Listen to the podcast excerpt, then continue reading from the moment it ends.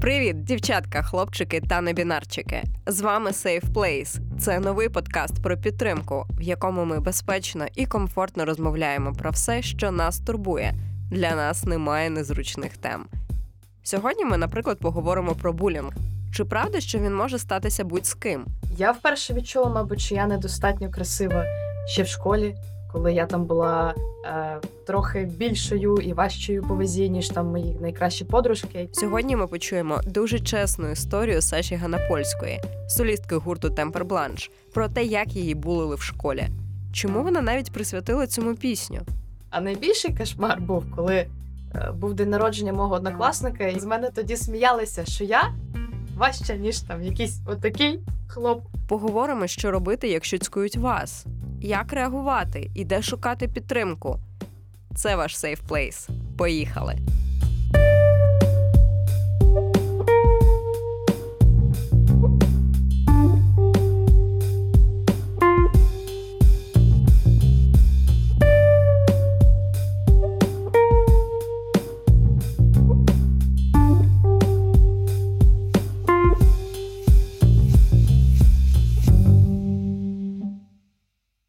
Саша, я тебе вітаю з тим, що ти дісталася до сейф плейсу.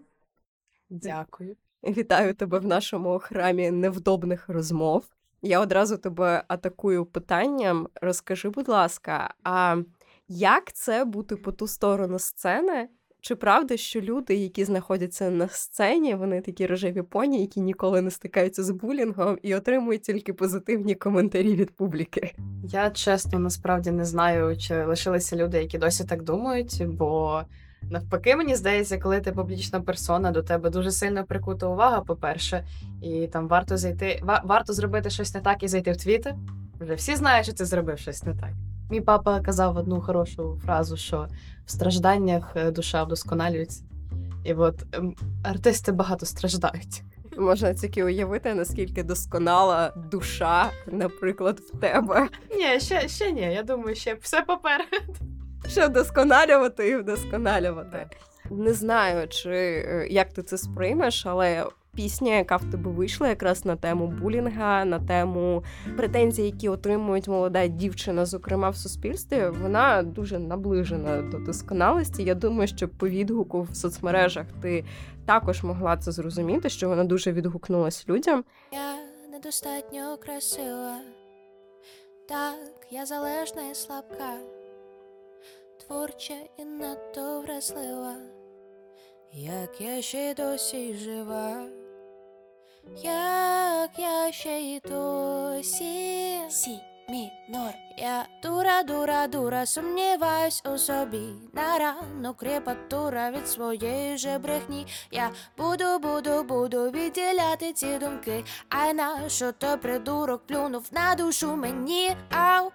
Якраз багато людей змогли скорелювати з твоєю історією. Чи тобі було би окей, комфортно поділитися нею тут, саме в такому варіанті, як ти її проживала? Тому що в творчому ми її послухали, надихнулися і захопилися. Це приємно. Е, Приємно, що пісня зайшла, і сумно, що вона зайшла стільком людям, особливо там дівчатам і жінкам. Оскільки я в сейф плейсі, то очевидно, що я вже готова розповісти цю історію. Фраза Я недостатньо красива, я там то, я сьо, все зі мною не так. Це, власне, були слова, які от у мене ну, часто крутяться в голові, і в той момент вони вилились просто ще в таку пісню, яка написалася дуже швидко. Хто такий нехороший поклав тобі в голову думку, що ти недостатньо красива? Ця людина взагалі бачила, як ти виглядаєш. Я не розумію. Тут скоріше ці фрази там я недостатньо красива, я слабка і те, і се. Це те, що я очевидно відчувала. Е, зараз я вже, в принципі, навчилася е, приймати себе, любити такою, як є. Це скоріше як фрази, в принципі, які стосуються багатьох людей, які сумніваються в собі. І це про якісь такі закиди людям, які нічим не підкріплені. Нема, немає якоїсь е, аргументації, обґрунтування. Це абсолютно тупі звинувачення в бік якоїсь людини, на які вона абсолютно не заслуговує, бо немає там некрасивих людей. Всі люди по-своєму є гарними. І я вперше відчула, мабуть, що я недостатньо красива ще в школі, коли я там була е, трохи більшою і важчою по вазі, ніж там мої найкращі подружки, які там важили умовно 27, а я 34. Е, Боже, який кошмар. А, і здавалося, що це такий кошмар.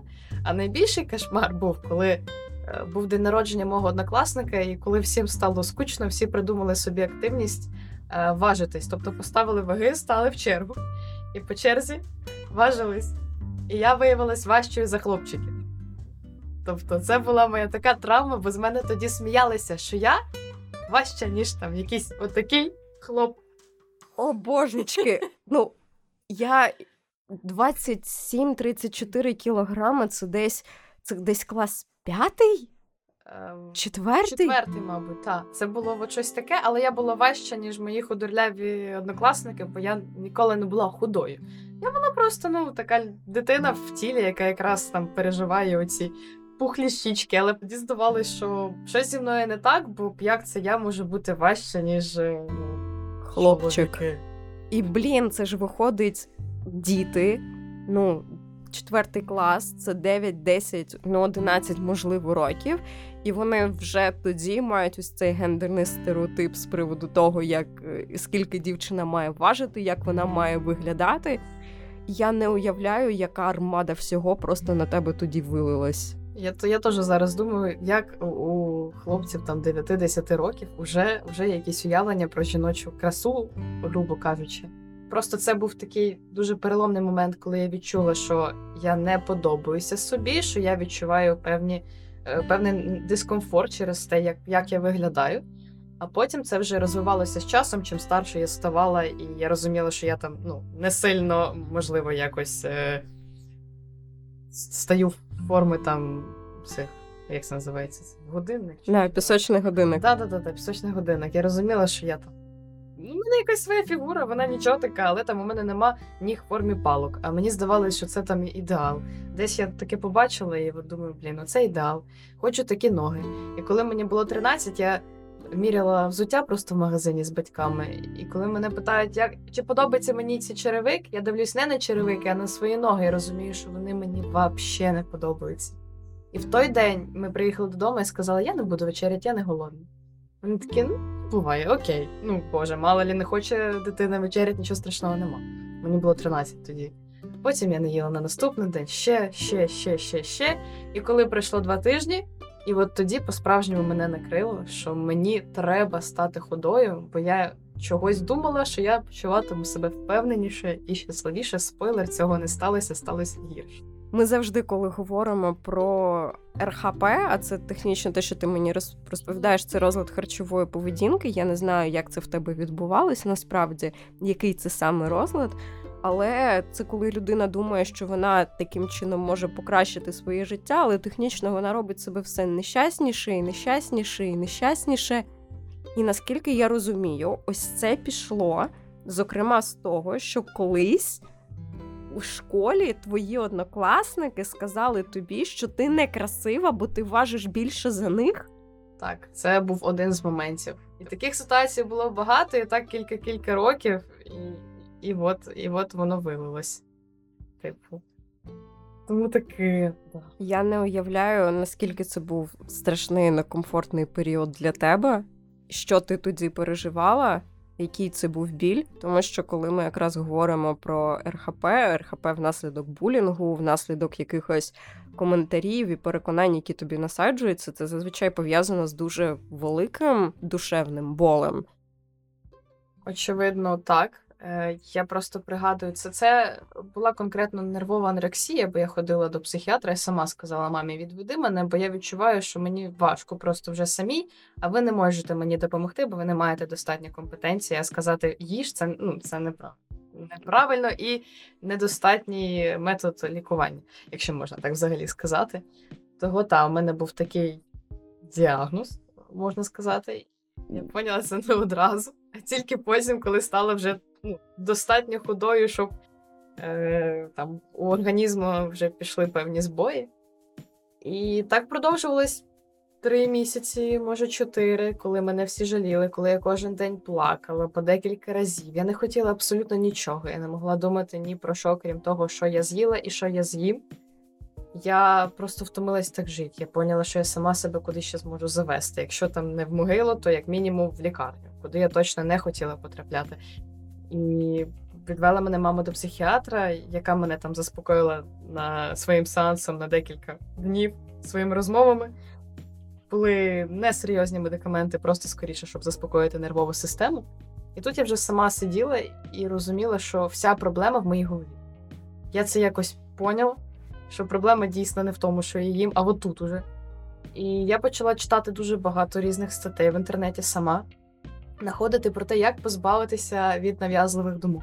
Я, по-перше, в захваті від того, що ти сама сказала, що тебе потрібно відвести до психіатра, враховуючи те, яка у нас стигматизація в суспільстві стосовно психічного здоров'я і психіатрів, зокрема. А, і я, я сижу і випромінюю захват твоєї усвідомленості. Я захоплююсь тим, що ти зрозуміла, що нічого хорошого для тебе анорексія не приносить, що ти почала з цим боротися, що в тебе вийшло і виходить, і ти ділишся своїм досвідом з іншими людьми. Це може бути дуже корисно, дуже терапевтично. Ну ти прям просто любов, любовна. Я сподіваюся, що не тільки пісня поможе людям, або люди, послухавши, послухавши цю пісню, зрозумівши, що вона стосується цих людей, може підуть таки до психотерапевта чи ще кудись і будуть щось вирішувати. А зараз ми на мить стопимо нашу розмову з Сашою, і я обіцяю, ми до неї повернемось за кілька хвилин. Думаю, серед тих, хто нас зараз слухає, є люди, які подумали: блін, це ж про мене, це ж я зараз проживаю булінг. І постраждалим від цього може стати абсолютно будь-хто. Тому ми просто зараз запитаємо нашу експертку: а що ж робити, коли тебе булять? Де шукати підтримки і куди звертатися? Отож, з нами на зв'язку зараз Валерія Бондар, психологиня Ластради Україна і консультантка національних гарячих ліній. Валерія, привіт. Розкажи, будь ласка, якщо нас зараз слухає молода людина, яку булять, наприклад, в школі, що б ти їй чи йому порадила? Перш за все можна звернутися і потрібно звертатися до адміністрації закладу освіти, до батьків, людині, якій довіряєш.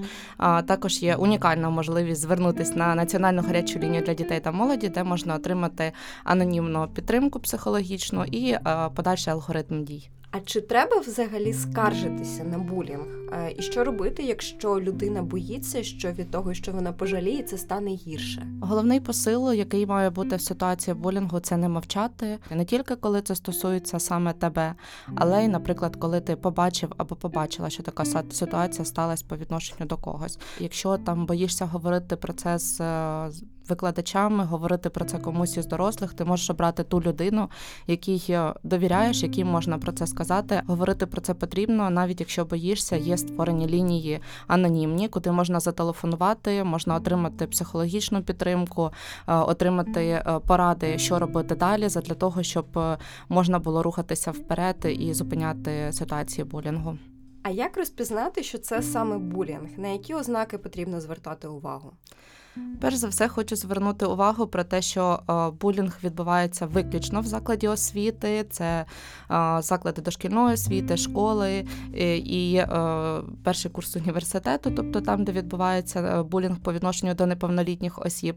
І основні ознаки це систематичність дій і наявність сторін, кривник, булер, спостерігачі ситуації за наявності. Чи з вашого досвіду, Валерія, звернення щодо булінгу в поліцію є ефективними? Можу поділитися досвідом нашої організації про те, що звернення до щодо булінгу в поліцію вони є. Поліція на ці звернення реагує згідно законодавства. І якщо ви відчуваєте, що вас булять, будь ласка, пам'ятайте, що ви завжди можете звернутися і до викладачів, і до керівництва навчального закладу, і вони за законом зобов'язані попереджати і вирішувати такі ситуації. І також ви маєте право звернутися в поліцію і скласти заяву на кривника, бо булінг це один з різновидів насильства, за який передбачена відповідальність 173 статтею адміністративного кодексу. А в певних випадках там передбачена і кримінальна відповідальність. І якщо ви складаєте письмову заяву, то поліція зобов'язана на неї зреагувати. Тому, якщо у вас є взагалі то така можливість, то давайте користуватися правом на справедливість. І більш детальну інформацію з цього приводу ви можете дізнатися на національній гарячій лінії Ластрада Україна за номером 116 111. А тепер ми повертаємося до нашої розмови з Сашею. За твоєю особистою історією, з чого, на твою думку, починається булінг людини, коли їй починають закидати ось ці от коментарі, нав'язливі думки, які потім вселяться в голові? Чого людина починає булити? Маєш Так. на увазі? Чого взагалі це з'являється? Так, звідки це? Я думаю, що ну банально це виховання в першу чергу. Якщо, наприклад, е, батьки там постійно звертають увагу на людей і кажуть, он диви, яка жируха пішла. То очевидно, що дитина підсвідомо теж почне е, от, думати, що ці люди не такі, як ми, значить, з ними щось не так, значить, вони неправильні, неправильно живуть, і взагалі треба їм про це сказати. Е, потім це це виховання в сім'ї, і далі по списку дитячий садок, далі, понятна, школа. Ти абсолютно маєш рацію в плані того, що булінг він, по-перше, іде із оточуючого середовища, тобто дитина його ні звідки не підхоплює. А це зазвичай про якісь стереотипи, про якісь дискримінаційні моменти, про те, що в людині потрібно виправити. Якщо дитина росте з розумінням того, що всі навколо неї неправильні, і це треба виправити, і в тому числі їй потрібно виправляти щось в собі, то вона буде переносити це і на оточуючих людей. І це прям дуже класний маркер, що чим більше в токсичному середовищі росте дитина, тим більше вона буде булити. Це ні разу її не виправдовує, звісно, Звісно. але пояснює дуже сильно. Я сама з тих людей, які застали булінг в школі, е, одразу з двох причин. По-перше, через те, що я була розумницею олімпіадницею і не давала списувати. А як це я посміла бути розумніше за інших? А по-друге, е, я була з тих дівчат, у яких навпаки у перших в класі виросли груди, і це було таке, типу: а в смислі? Ти посміла перетворюватися на жінку. А ну, типу, дізнайся, що таке бути жінкою. Добрий день. Просто дуже хочеться наголосити, що булінг може мати дуже серйозні наслідки. Підлітковий булінг відповідно викликає підліткову депресію. Тому, якщо ви переживаєте булінг, незалежно від того, в якому віці ви знаходитесь, ви маєте право звернутися по допомогу. Ви маєте право звернутися до будь-кого, хто є в вашому оточенні за підтримкою, тому що це дуже важливо. Це буквально може зберегти вам життя. Тоді, коли в тебе саме був основоположний булінг, якщо можна так сказати, Активна фаза. Активна фаза. О, дуже дякую. Активна фаза булінгу. Крім того, що ти звернулася за професійною допомогою, крім того, що ти займалася самоосвітою, що тебе підтримувало в цей момент? Походу, нічого. Походу, я я просто пригадую, що я дуже багато працювала над своїми думками, відволікалась на інші речі. У мене була і є подружка, яка мене підтримувала в цьому, теж як могла. Вона, принаймні, там, на відміну від батьків, не змушувала мене зважуватись, понятне діло чого. І це Дякую, подружка. Да, дуже дякую. І це мене тримало. Е, Це мене дійсно тримало, а потім вже років в 16 я почала займатися музикою більше, бо до того я не вчилася там в музичній школі, у мене нема освіти. Я просто сама в якийсь момент захотіла цього. І якось всі свої страждання, всі свої переживання я виливала туди. І це дійсно як такий метод самотерапії коли ти просто пишеш пісні, а до того я писала вірші. Це допомагало справлятися з власними переживаннями. Але в основному це просто було самокопання. І добре, що воно не призвело до самозакопування. О, дуже класна фраза. Поки я була як людина, яка просто робить там музику для себе, записується в кайф і не відчуває жодної відповідальності перед аудиторією і ще чимось. Це точно було як терапія, бо я дійсно там я собі навчалася, потім приходила, займалася тим, що мені подобається. Потім я там пішла працювати, а музика це було був мій теж сейф плейс, знову ж таки. І поки що я себе почуваю безпечно. Тобто я читаю коментар під відео, що я страхолюдна. Я розумію, що я давно себе прийняла не як страхолюдну, а як абсолютно нормальну середньостатистичну людину. Але думаю, за що? Ну, хто тебе так образив, що ти приходиш і мені під відео, не якимсь суперпопулярним відео, пишеш, що я страхолюдна. Да, прийшов е, в мій дім і робиш це без поваги. Хоча по факту те, що ти описала, це є кібербулінг. Так. Але якщо я розумію, що він не, не обґрунтований, тоді я відрізняю, чи це все одно булінг, але я така, так, стоп, це, Це мене не стосується. Тобто булінг це такий вид насильства, який є- між багатьма видами насильства, тому що він може бути будь-яким. Це коли є людина або група людей, які вибрали собі жертву і починають її цькувати. Тебе можуть булити систематично, тебе можуть булити образами. Наприклад, як було у випадку з цим коментарем, або у випадку з тим, що тобі закидали однокласники а, можуть булити фізично. Тобто починати застосовувати якісь там щіпки, хлопки, штовхання, засідки на тебе робити. Це теж булінг. А можуть булити економічно, забирати в тебе гроші, якось погрожувати твоєму майну, одягу і так далі, і тому подібне. Є ще вид сексуального булінгу, сексуального цькування. І якраз кібербулінг це тоді, коли до тебе приходять у мережі, ти сидиш, нікого не чіпаєш, викладаєш класну пісню, до тебе приходить людина і розповідає тобі, що ти страхолюдна. Добрий день, питається.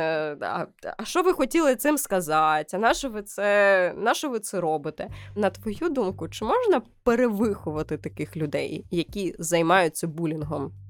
Ох, якщо йдеться про кібербулінг, мені здається, що дійсно найкращий спосіб це ну, чого цій людині власне не відписувати, щоб не підкріплювати взагалі цю дію. Бо ігнор це, мабуть, взагалі найгірша реакція для людини, яка щось очікує, що от вона тобі написала, ах ти диви, який поганий, що ти мені щось скажеш на це. А я така, ні, не скажу.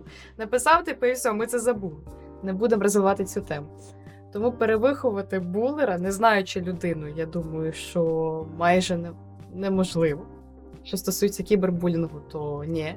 Якщо згадувати, наприклад, моїх там однокласників чи ще щось, я просто собі так сподіваюся, що з дорослішанням і, в принципі, з тим, як у нас ці е, правильні цінності почали транслюватися на широку аудиторію, і от різні бренди вже почали якось проявляти е, в цьому ініціативу і робити такі е, боді-позитивні кампанії. Я собі так сподіваюся, що вони, можливо, десь щось переоцінили, або це я занадто наївна і живу в такій інформаційній бульбашці, де люди, в принципі, не займаються булінгом і не розуміють, де є люди, які займаються. Ну, в плані, понятно, що вони є, але я, я настільки відійшла від того оточення, що я реально не знаю, як жити з булерами і що з ними можна зробити. Якби мені хтось сказав, що з ними можна зробити, може я б щось придумала. Я настільки рада чути, коли люди кажуть, що типу я відійшла від токсичного оточення, я сформулювала сформувала собі свій safe place, там, де добре, комфортно, мене ніхто не чіпає. Настільки радію цьому. Давайте ми будемо цьому вчитися, в принципі. Е, насправді, коли ви стикаєтеся з людиною, яка вас атакує, по-перше, варто пам'ятати, що ви маєте право відстояти свої особисті кордони. Інколи це можна зробити мовчанням, але інколи ви маєте повне право сказати, що, по-перше, вам це не подобається. По-друге, це херня. Ну або як ти кажеш, що ти мене чіпаєш? Іди, іди собі далі. Ну, альо. Це можна зробити у той спосіб, який ви вважаєте найбільш екологічним в цей момент. Якщо ви бачите, що людина не реагує на те, що ви відстоїте свої особисті кордони. Я зазвичай це називаю е, набагато більш грубо, але в такому friendly подкасті я скажу, що людина в такому разі не проходить перевірку на дурачка, Угу. і е, толку мати справу з цією людиною немає, тому що людина може перестати чинити якийсь вид насильства тільки в тому випадку, якщо вона захоче перестати чинити якийсь вид насильства. Чому вона може захотіти? Ну, можливо, бо їй щось прилетить по голові, або суспільство зміниться, і це перестане бути круто і толеруватися. Тому а, відстояти особисті кордони, попросити про підтримку. Угу. А, і пам'ятати, що булінг не стосується тієї людини, яку булять. Він зазвичай стосується тієї людини, яка булять. Е, Ти сказала дуже правильні речі щодо того, що дійсно треба вчитися відстоювати свої кордони. А щоб мати можливість і бажання їх відстоювати, треба в першу чергу дійсно зрозуміти, чого ми маємо право себе любити і вважати себе класними. Як себе полюбити? Боже, це дуже насправді комплексне і складне питання, того що коли кажуть, «А ти просто себе полюби. Візьми і полюби. Візьми і полюби. Чесно, це у кожного працює дуже індивідуально. У Кожного це щось своє. Хтось себе не полюбить, поки там не прочитає 30 книжок в місяць. Я не знаю, але суть явно не в цьому. Ви можете це робити для свого самозаспокоєння, але якось треба нам всім вчитися цінувати просто себе як особистості, розуміти, що всі, всі в цьому житті можуть нас підвести, і треба зробити так, щоб ми самі для себе були тою самою безпечною людиною, яка, хоча б ця людина, тобто ми самі підтримуємо себе в складний момент. Треба просто вчитися бути такими людьми для себе. І мені здається, що це може зайняти все життя. Може, Насправді, але може і не зайняти. Це може, може когось це вийде набагато швидше, і от тоді я не переживаю за цих людей, що вони будуть е, від е, страждати від булерів, е, а зможуть таки відстояти себе і свої кордони.